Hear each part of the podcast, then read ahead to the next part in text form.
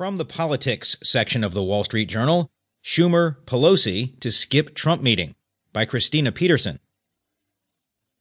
Congressional Democratic leaders pulled out of a planned meeting with President Donald Trump set for Tuesday afternoon after the president suggested in a tweet that he didn't see a deal emerging over how to keep the government funded. House Minority Leader Nancy Pelosi, Democrat from California, and Senate Minority Leader Chuck Schumer, Democrat from New York, said they would seek instead to meet with GOP.